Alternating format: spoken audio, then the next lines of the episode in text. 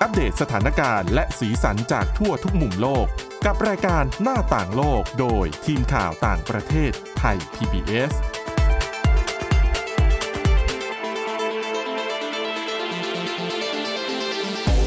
สวัสดีค่ะ ต้อนรับคุณผู้ฟังเข้าสู่รายการหน้าต่างโลกนะคะ มาอัปเดตสถานการณ์แล้วก็สีสันจากทั่วทุกมุมโลกกับทีมข่าวต่างประเทศไทย PBS ค่ะ วันนี้อยู่กับคุณจารุพร โอภาสรัฐ แล้วก็ดิฉันทิพย์ตะวันธีรนัยพงค์ค่ะ สวัสดีค่ะ สวัสดีค่ะ วันนี้เรามีเรื่องราวที่อยู่ในเอเชีย อืม มาฝากกันนะคะ ค่ะ กับประเทศจีน อืม คือปีนี้ต้องบอกว่า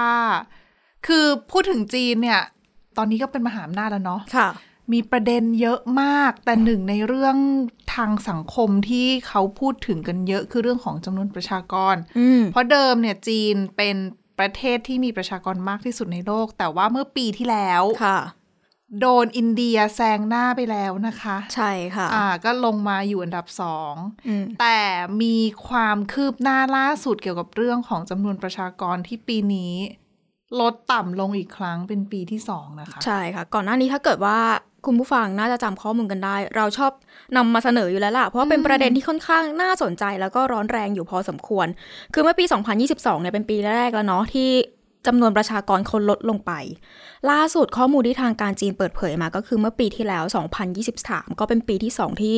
ลดติดต่อกัน แล้วประเด็นคือมันลดมากกว่าเมื่อปี 2022 ด้วย ก็คือลดมากกว่าปีก่อนหน้าไปอีก คือต้องบอกก่อนว่าเมื่อปีที่แล้วเนี่ยเศรษฐกิจจีนค่อนข้างที่จะเติบโตได้ดีเลยเติบโตได้มากถึง 5.2%เนาะก็มากกว่าเป้าหมายที่ทางรัฐบาลเขาได้ตั้งเป้าไว้ประมาณ 5%เหมือนเป้าหมายตรงเนี้ยมันชนะไปแล้วอะแต่อีกด้านหนึ่งเศรษฐกิจดูเหมือนจะดีขึ้น แต่กลายเป็นว่าจำนวนประชากรที่มันก็น่าจะเติบโตมากขึ้นไปด้วย ลดลง ถ้าถามว่าลดลงไปมากขนาดไหนต้องไปดูอัตราการเกิดก่อน เขาบอกว่าอัตราการเกิดต่อประชากร 1,000 คนเนี่ย เมื่อปีที่แล้วอยู่ที่ประมาณ 6.39 ต่อ 1,000 คนเนาะ ถ้าเทียบกับปี 2022 ตอนนั้นเนี่ยอยู่ที่ประมาณ 6.77 ก็เลยทำให้ประชากรภาพรวมเมื่อปีที่แล้ว 2023 มีเด็กเกิดใหม่อยู่ที่ประมาณ9ล้าน20,000 คน อืม ลดน้อยลงกว่าปี 2022 ที่ตอนนั้นก็ว่าเกิดน้อยแล้วประมาณเกือบเกือบ10 ล้านคน9ล้าน5แสน60,000 คน ซึ่งถ้าเกิดว่าไปดูภาพรวมจำนวนประชากรทั้งหมดปี 2023 เนี่ย อยู่ที่ประมาณ 1,400 ล้านคนนะคะ ลดมาจากปีก่อนหน้าเนี่ยประมาณ 2 ล้านคน ก็ถือว่าเป็นตัวเลขที่ค่อนข้างเยอะ เพราะว่ารัฐบาลจีนให้ความสำคัญกับประเด็นนี้เหมือนกัน สะท้อนได้จากที่รัฐบาลพยายามที่จะผลักดันให้คน หนุ่มสาวไม่ว่าจะเป็นหนุ่มสาว อายุมากอายุน้อย หรือว่าคนวัยไหนเนี่ยจับคู่แต่งงานกันมากขึ้น แต่กลายเป็นว่าคนต่อให้เป็นคู่รักกันจริง ก็จะไม่ค่อยให้ความสนใจกับเรื่องของการแต่งงานมากนัก เนื่องจากค่าใช้จ่ายของการแต่งงานเองที่มันก็ค่อนข้างสูง บวกกับต่อให้แต่งงานกันจริงๆก็ไม่ใช่ทุกคู่ที่จะตัดสินใจที่จะมีลูกกัน ค่ะ คืออย่างก่อนหน้านี้ถ้าเกิดว่าเราจำประเด็นกันได้ การจะเลี้ยงเด็กหนึ่งคนโดยเฉพาะในจีนให้เติบโตมามีคุณภาพชีวิตที่ดีเนี่ยพ่อแม่ผู้ปกครองต้องเตรียมเงินไว้รองรับค่อนข้างเป็นจำนวนมหาศาลเลยทีเดียว โดยเฉพาะถ้าเลี้ยงในเมืองนี่ยิ่งแล้วใหญ่นะคะ อืม แล้วตอนนี้ตลาดแรงงานของในจีนก็ คนตกงานก็เยอะสำหรับเด็กจบใหม่อะ ใช่ พออย่างที่บอกไปคนแต่งงานกันก็น้อยลงแล้วเนาะไหนจะเรื่องของการตัดสินใจที่จะมีลูกกันทั้งทีมันก็ไม่ใช่เรื่องง่ายเหมือนกัน เพราะว่าอย่างที่บอกถ้าเกิดไปเลี้ยงในเมือง พ่อแม่ต้องทำงานกันทั้งคู่เท่ากับว่าบางบ้านเนี่ยต้องเอาลูกตัวเองเนี่ยไปให้ปู่ย่าตายายที่อาจจะอยู่ต่างจังหวัด หรือว่าแถบชานเมืองเป็นคนดูแลทำให้การดูแลมันไม่ได้ดี แล้วก็ไม่ได้สามารถเป็นตัวตัดสินได้ว่าประสิทธิภาพ หรือว่าเด็กคนนั้นจะเติบโตมาได้ในสังคมแวดล้อมที่ดี ถ้าเกิดโตในเมืองมันก็ดีกว่าแหละ แต่ก็ค่าใช้จ่ายมันก็จะถีบขึ้นไปอีกประมาณเท่าตัวหนึ่งเลย ซึ่งนี่ก็เป็นเรื่องที่ส่งผลกระทบอย่างชัดเจน อีกอย่างหนึ่งที่ทำให้จำนวนประชากรลดลง มีผู้เชี่ยวชาญออกมาวิเคราะห์ว่าเป็นเพราะเรื่องของการแพร่ระบาดของโควิด -19 ค่ะ อันนี้ก็เป็นอีกเหตุผลหนึ่งที่ส่งผลกระทบต่อครั้งนี้ด้วยนะคะ เพราะว่าพอโควิด -19 มาสภาพเศรษฐกิจมันก็ชะลอตัวลง บวกกับหลายๆ คนก็โดนเลิกจ้างในช่วงนี้เหมือนกัน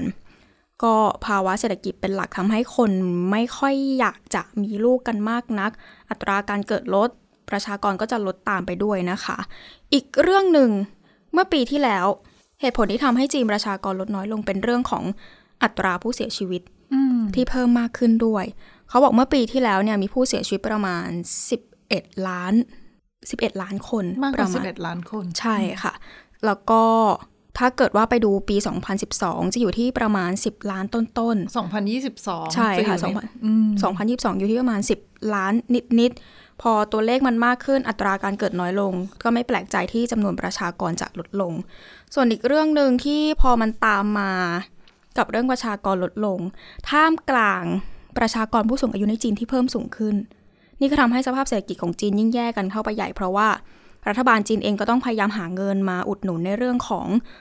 เขาเรียกว่าเรื่องของระบบสาธารณสุขเนาะในการดูแลกลุ่มผู้สูงอายุที่มากขึ้น เอาเงินมาดูแลระบบตรงนี้บวกกับต้องไปหาเงินมาอุดหนุนในเรื่องของเงินบำเหน็จบำนาญสำหรับกลุ่มคนที่เกษียณอายุแล้ว แล้วคือปัญหานี้มันเป็นปัญหาที่หลายประเทศก็เจอแบบเดียวกันนะ อืม คือพอประชากรที่เป็นวัยหนุ่มสาวน้อยอะ่ะ อืม เงินที่จะเข้าระบบอะ่ะมันก็น้อยลง อืม แต่ว่ากลับมีรายจ่ายเยอะขึ้น เพราะว่ามีผู้สูงอายุเยอะ ใช่ค่ะ อืมแล้วในท้ายที่สุดแล้วเนี่ย เงินที่อยู่ในระบบบำนาญเนี่ยที่จะ อืม เอามาเลี้ยงผู้สูงอายุเนี่ย อืม มันจะไม่พอ ถูกต้องเนี่ยแหละค่ะ พออย่างที่บอกเนาะผู้สูงอายุเยอะขึ้น ภาระค่าใช้จ่ายที่รัฐจะต้องแบกรับก็มากขึ้น แต่กลุ่มคนที่ต้องมาทำงานป้อนเงินเข้ารัฐเนี่ย น้อยลงน้อยลงน้อยลงเนาะคือจริงๆหลักการเขาเรียกว่าประชากรวัยทำงานในจีนนะจะอยู่ที่ประมาณ 16-59 ปี ค่ะ ซึ่งก็มีอัตราที่น้อยกว่าจำนวนผู้สูงอายุทำให้ขาดแคลนคนที่จะมาป้อนเงินเข้าสู่รัฐอย่างที่บอกไปและไหนจะภาระที่รัฐต้องแบกต่อไปเรื่อยๆ รวมไปถึงจริง ๆ ก็ยังมีปัจจัยอื่นไม่ว่าจะเป็นเรื่องของค่าที่อยู่อาศัยด้วย ค่าของชีพต่างๆ ทั้งหมดทั้งมวลก็เลยทำให้ปัญหาสังคมของจีนตอนนี้ดูจะเป็นภาระหนักๆที่รัฐบาลต้องหันมาโฟกัสกันมากขึ้น หลายคนที่เขาจับตามอง เพราะว่าคือปีนี้เป็นปีที่สองนะคะที่ประชากรของจีนเนี่ยเขาลดจำนวนลง ไม่ใช่แค่นั้นคือเป็นปีที่สองแล้วก็ลดเยอะกว่า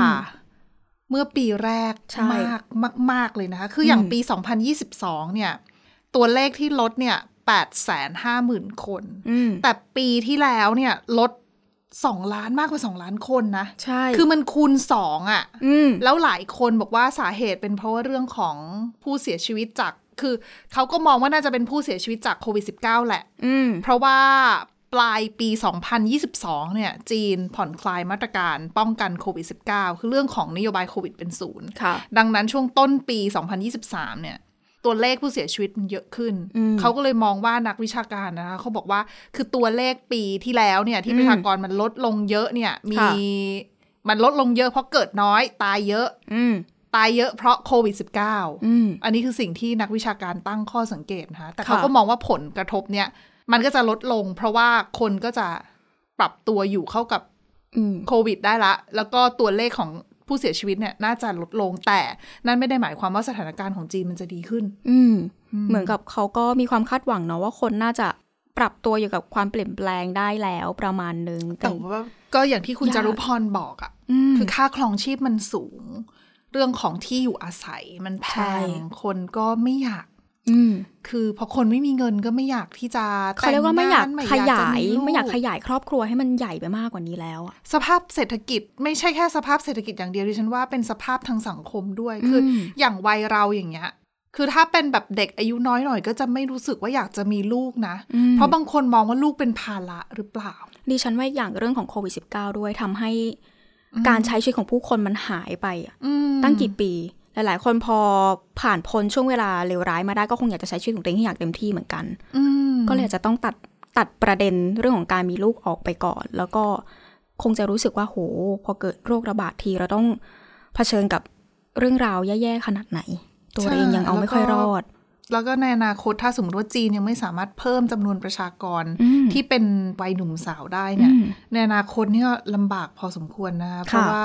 จะเลี้ยงผู้สูงอายุไม่ไหวไง อืม แล้วมันก็มีโอกาสเสี่ยงที่ระบบบำนาญของจีนเองจะมีปัญหา ใช่ อ่า จริงๆ ก็มีนักเศรษฐศาสตร์บางคนเขาก็ออกมาบอกว่าไออัตราจำนวนประชากรที่มันลดลงจริง ส่วนหนึ่งก็เป็นผลมาจากการล็อกดาวน์การปิดเมืองอันเนี้ยเห็นได้ชัดแต่เขาก็เหมือนบอกว่า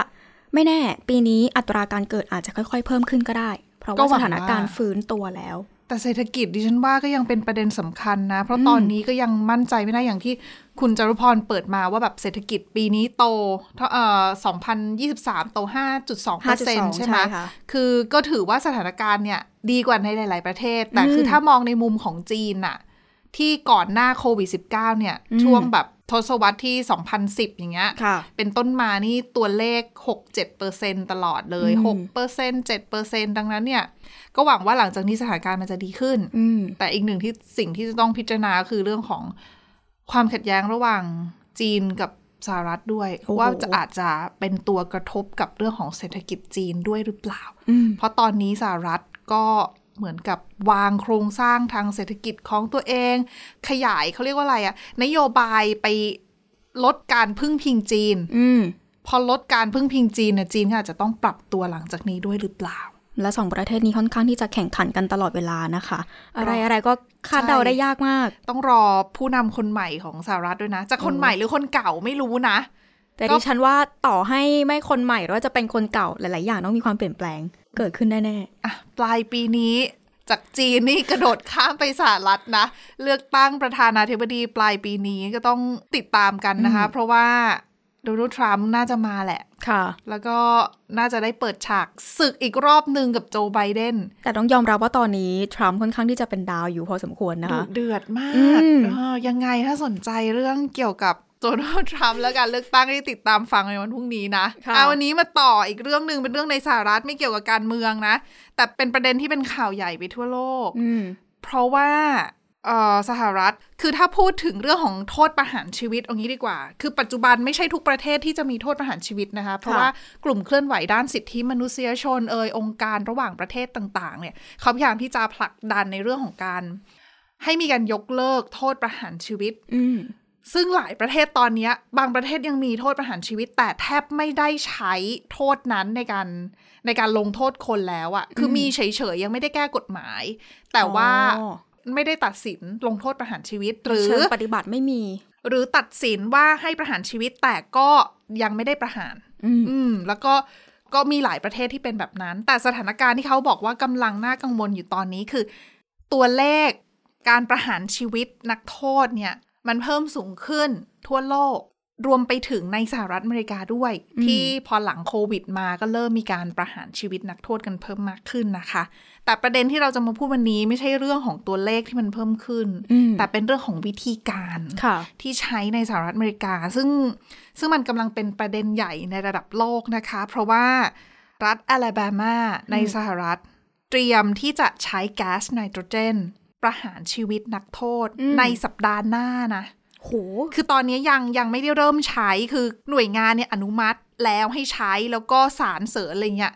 คือทุกอย่างโอเคหมดแล้ว อืม ก็คือรออย่างเดียวคือรอ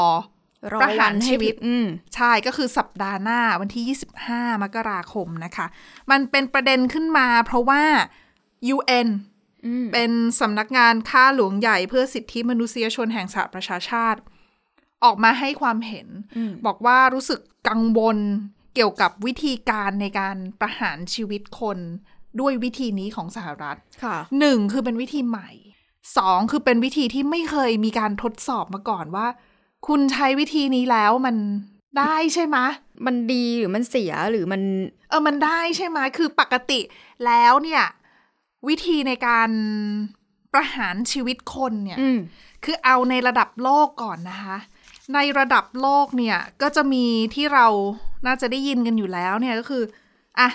ฉีดสารพิษให้ตายอ่ะ อ่า พูดง่ายๆ ก็คืออ ม ประหารด้วยสารพิษอ่ะ ค่ะ ก็ฉีดเข้าไปนะคะ อืม แล้วก็คือเขาจะมีสูตร ค่ะ คือเขาจะมีว่าคุณจะต้องฉีดอะไรต่อด้วยอะไรอะไรเพื่อให้คุณแบบหยุดหายใจ ค่ะ ไปในที่สุด อืม อ่าฉีดสารพิษเนี่ยเขาบอกว่ามีใช้ในสหรัฐเนี่ยเป็นวิธีหลักในสหรัฐด้วยนะ อืม สหรัฐจีนเวียดนาม แล้วก็มีวิธีที่สองเนี่ยที่ใช้กันทั่วโลกนะ คือเป็นทั่วโลกแต่ไม่ได้ใช้กันทั่วโลกเอางี้ดีกว่า นั่งเก้าอี้ไฟฟ้า ใครดูภาพยนตร์ อืม ฮอลลีวูดนะจะรู้ว่าประเทศไหนใช้วิธีนี้นะเออสหรัฐอเมริกาเป็นดิฉันคือจากข้อมูลที่หามานะ เท่าที่เจอเนี่ยมีสหรัฐอเมริกาประเทศเดียวนะคะ ที่ใช้วิธีการนั่งเก้าอี้ไฟฟ้าในการประหารชีวิต อืม นักโทษ ค่ะ ซึ่งปัจจุบันเนี่ยไม่ได้ใช้กันหลายรัฐ มีสักประมาณแบบ8ปดเก้ารัฐเท่านั้นที่ยังใช้อยู่ อืม อ่าแล้วก็ไม่ใช่วิธีหลักในการประหารด้วย ค่ะ อเวลาประหารชีวิตเนี่ยเขาจะมีวิธีหลักที่จะใช้กับวิธีเหมือนวิธีรองอะ่ะ แบบถ้ากรณีแรกใช้ไม่ได้ก็ให้มาใช้วิธีที่สอง อืม ซึ่งกฎหมายของแต่ละรัฐเนี่ยจะแตกต่างกันว่า นักโทษเลือกได้ไหมหรือว่าเป็น อืม ระเบียบแบบไหน แต่ละ ค่ะ รัฐไม่เหมือนกันอ่ะอันนี้พูดถึงวิธีในโลกก่อนนะ อืม ฉีดสารพิษ นั่งเก้าอี้ไฟฟ้า แขวนคอ อ๋อ แขวนคอนี่เอเชียใช้กันเยอะนะ ค่ะ อินเดีย บังกลาเทศนะคะ อิหร่าน ญี่ปุ่น มาเลเซีย สิงคโปร์ อืม อย่างในอิหร่านเนี่ย เป็นเคสที่เขาบอกว่ามันน่ากลัวมาก อืม คือมีรายงานว่า คือการแขวนคอนักโทษในอิหร่านเนี่ย บางกรณีมีการใช้เครน คือจริงๆเวลาคุณจะแขวนคอนักโทษเนี่ยจะต้องมีการคำนวณนะคะ อืม คือมีการวัดก่อน ต้องใช้แรงเท่าไหร่ เชือกต้องยาวเท่าไหร่ ส่วน ค่ะ สูงการแขวนต้องเท่าไหร่ ใช่ เพื่อให้การแขวนน่ะ มันไม่โหดร้ายจนเกินไปสำหรับคนที่ถูกประหารชีวิตน่ะ อืม เออ ไม่ได้เจ็บปวดหรือว่าแขวนเสร็จแล้วเสียชีวิตเลยนะ อืม แบบนี้แบบนี้คือเขาจะมีวิธีการตรวจสอบวิธีการทดสอบของเขาอะ ค่ะ ว่าวิธีควรจะเป็นแบบไหนที่มัน ท น ร แย่ มาน น้อ เขา ย ที่สุด ทรมานน้อยที่สุด อืม อืม นั่นแหละอะแต่อิหร่านเนี่ยก็มีรายงานว่าใช้เครนยกขึ้นไป อืม คือบางคนมองว่าวิธีนั้นก็อาจจะเพื่อแบบทำให้เกิดความหวาดกลัวด้วย หรือว่า อืม อะไรอะไรอย่างเงี้ยนะคะ ซึ่งก็ถูกวิพากษ์วิจารณ์หนักมากพอสมควรเลยล่ะ ค่ะ อ่าวิธีที่สี่ก็คือการยิงเป้า อืม อันนี้ ยิง ก็ เป้าในใน ได้ยินกันเยอะอยู่เหมือนกัน ใช่ในอินโดนีเซียยังใช้อยู่นะคะ ค่ะ แล้วก็มีที่เกาหลีเหนือไต้หวันจีนก็ใช้ อืม วิธีสุดท้ายคือตัดศีรษะยังมีนะปัจจุบัน อืม จากข้อมูลของ Amnesty International นะคะ เขาบอกว่าซาอุดิอาระเบียยังเป็นประเทศเพียงประเทศเดียวที่ใช้วิธีการประหารชีวิตด้วยการตัดคอ เหลืออยู่เพียงประเทศเดียว อืม อืม เท่าที่มีข้อมูลนะต ค่ะ อนนี้นะ ค่ะ เอออันเนี้ยคือเป็น 5 วิธีหลักๆ ที่เขาประหารกันใช้กัน อืม ในสหรัฐวิธีการประหารชีวิตเนี่ยตั้งแต่ปี 1976 เป็นต้นมาเนี่ย เขาบอกว่าหลักๆมี 5 วิธี ค่ะ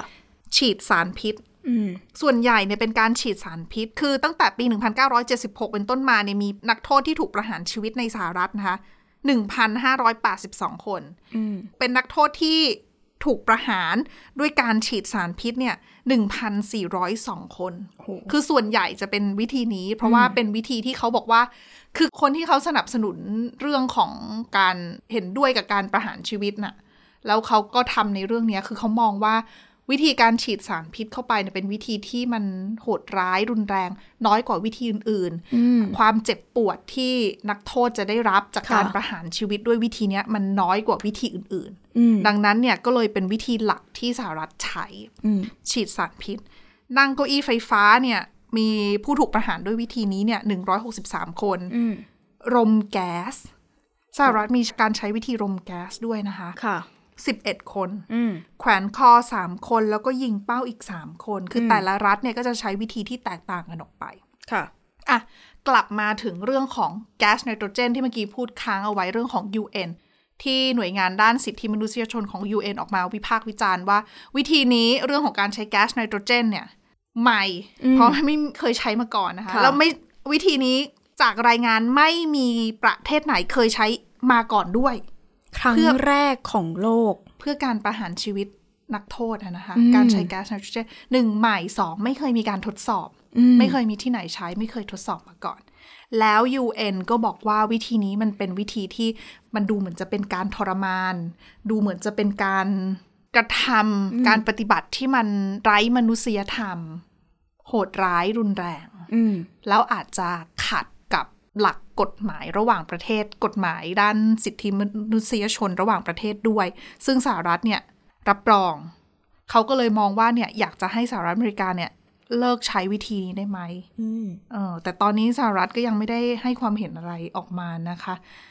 ทำไมถึงจะต้องใช้ไนโตรเจนทำไมถึงต้องใช้แก๊สไนโตรเจนด้วย ค่ะ อย่างที่บอกว่าเมื่อกี้ไหนสหรัฐบอกว่าการฉีดสารพิษมัน มันดู มันดีที่สุดใน มันดู ตัว เซฟ เลื ที่ อก สุดแล้ว อืม ในตัวเลือกทั้งหมดทำไมถึงจะเปลี่ยนทำไมถึงไม่ใช้ฉีดสารพิษล่ะ นี่แหละคือปัญหา การฉีดสารพิษเนี่ยสารพิษที่จะเอามาใช้ในการฉีดนักโทษอะค่ะ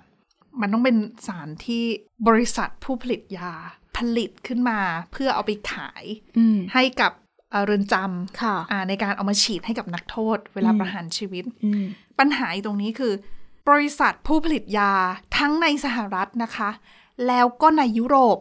ไม่ขายยาตัวนี้ ไม่ขายสารพิษตัวนี้ให้กับสหรัฐ เพื่อไปใช้ในการประหารชีวิตนักโทษ โดยบริษัทยาต่างๆเนี่ยเขาบอกว่า เขาคือสารพิษที่เราพูดถึงกันว่าการฉีดสารพิษ ฉีดสารพิษเนี่ย ไอตัวสารพิษจริงๆ แล้วมันก็คือยาประเภทหนึ่งนั่นแหละ อืม เพื่อใช้ในการรักษาคน อืม เพียงแต่เขาเอายาประเภทนั้นเนี่ย มาใช้เพื่อการฆ่า คือยามันก็เป็นเหมือนดาบสองคมอะนะคะ คื คือ อ จริงๆทางบริษัทโดยเฉพาะผู้ผลิตยาเองเขาก็ตั้งใจแล้วก็หวังว่าการผลิตคิดค้นยาของเขาเนี่ย เพื่อ จะนำ รักษา ไปช่วย คน ชีวิตคนอื่น ใช่ แต่ว่าอันเนี้ยเอามาเพื่อประหารชีวิตคน อืม ดังนั้นเนี่ยบริษัทยาก็เลยบอกว่าเราไม่ขาย อืม คือเราไม่ขายไม่เท่านั้นขัดขวางไม่ให้มีการใช้ยาเหล่านั้นเพื่อประหารชีวิตนักโทษด้วย อืม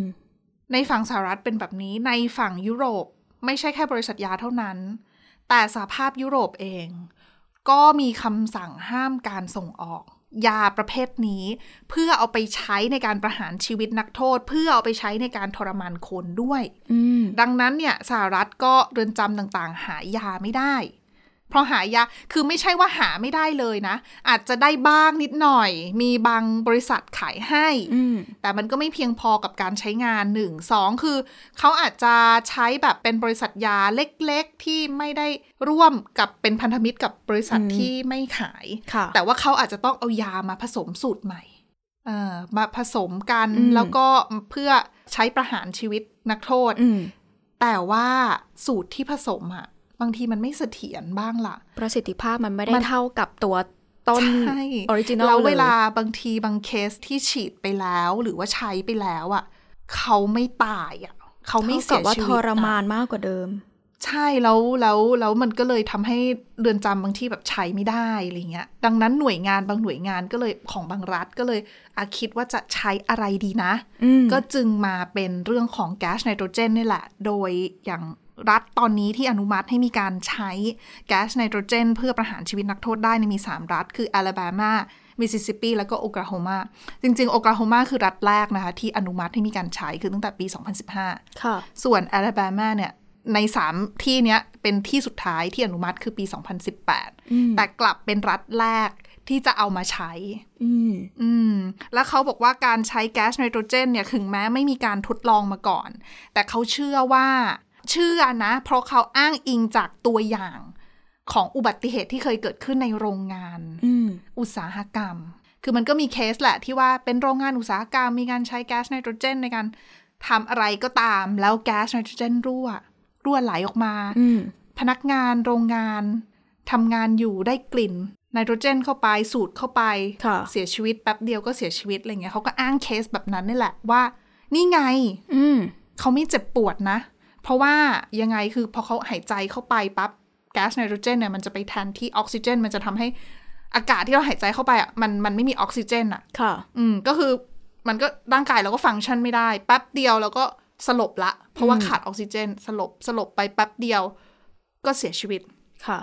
ดังนั้นเหมือนกันแก๊สไนโตรเจนที่เขาจะเอามาใช้ประหารชีวิตก็คือ ใช้แบบเหมือนแบบหน้ากากแก๊สอะ อืม ให้ใส่แล้วปิดจมูกกับปากนะคะ แล้วก็แค่อัดไนโตรเจนเข้าไป ค่ะ ณหายใจเฮือกเข้าไปคือร่างกายคุณหายใจแหละ หายใจเอาอากาศเข้าไปคือคุณหายใจนะ ค่ะ แต่อากาศที่มันเข้าไปในปอดคุณอะ มันมันไม่ไม่มีออกซิเจน มันเป็นไนโตรเจนบริสุทธิ์ อืม เขาบอกบางเคสอาจจะมี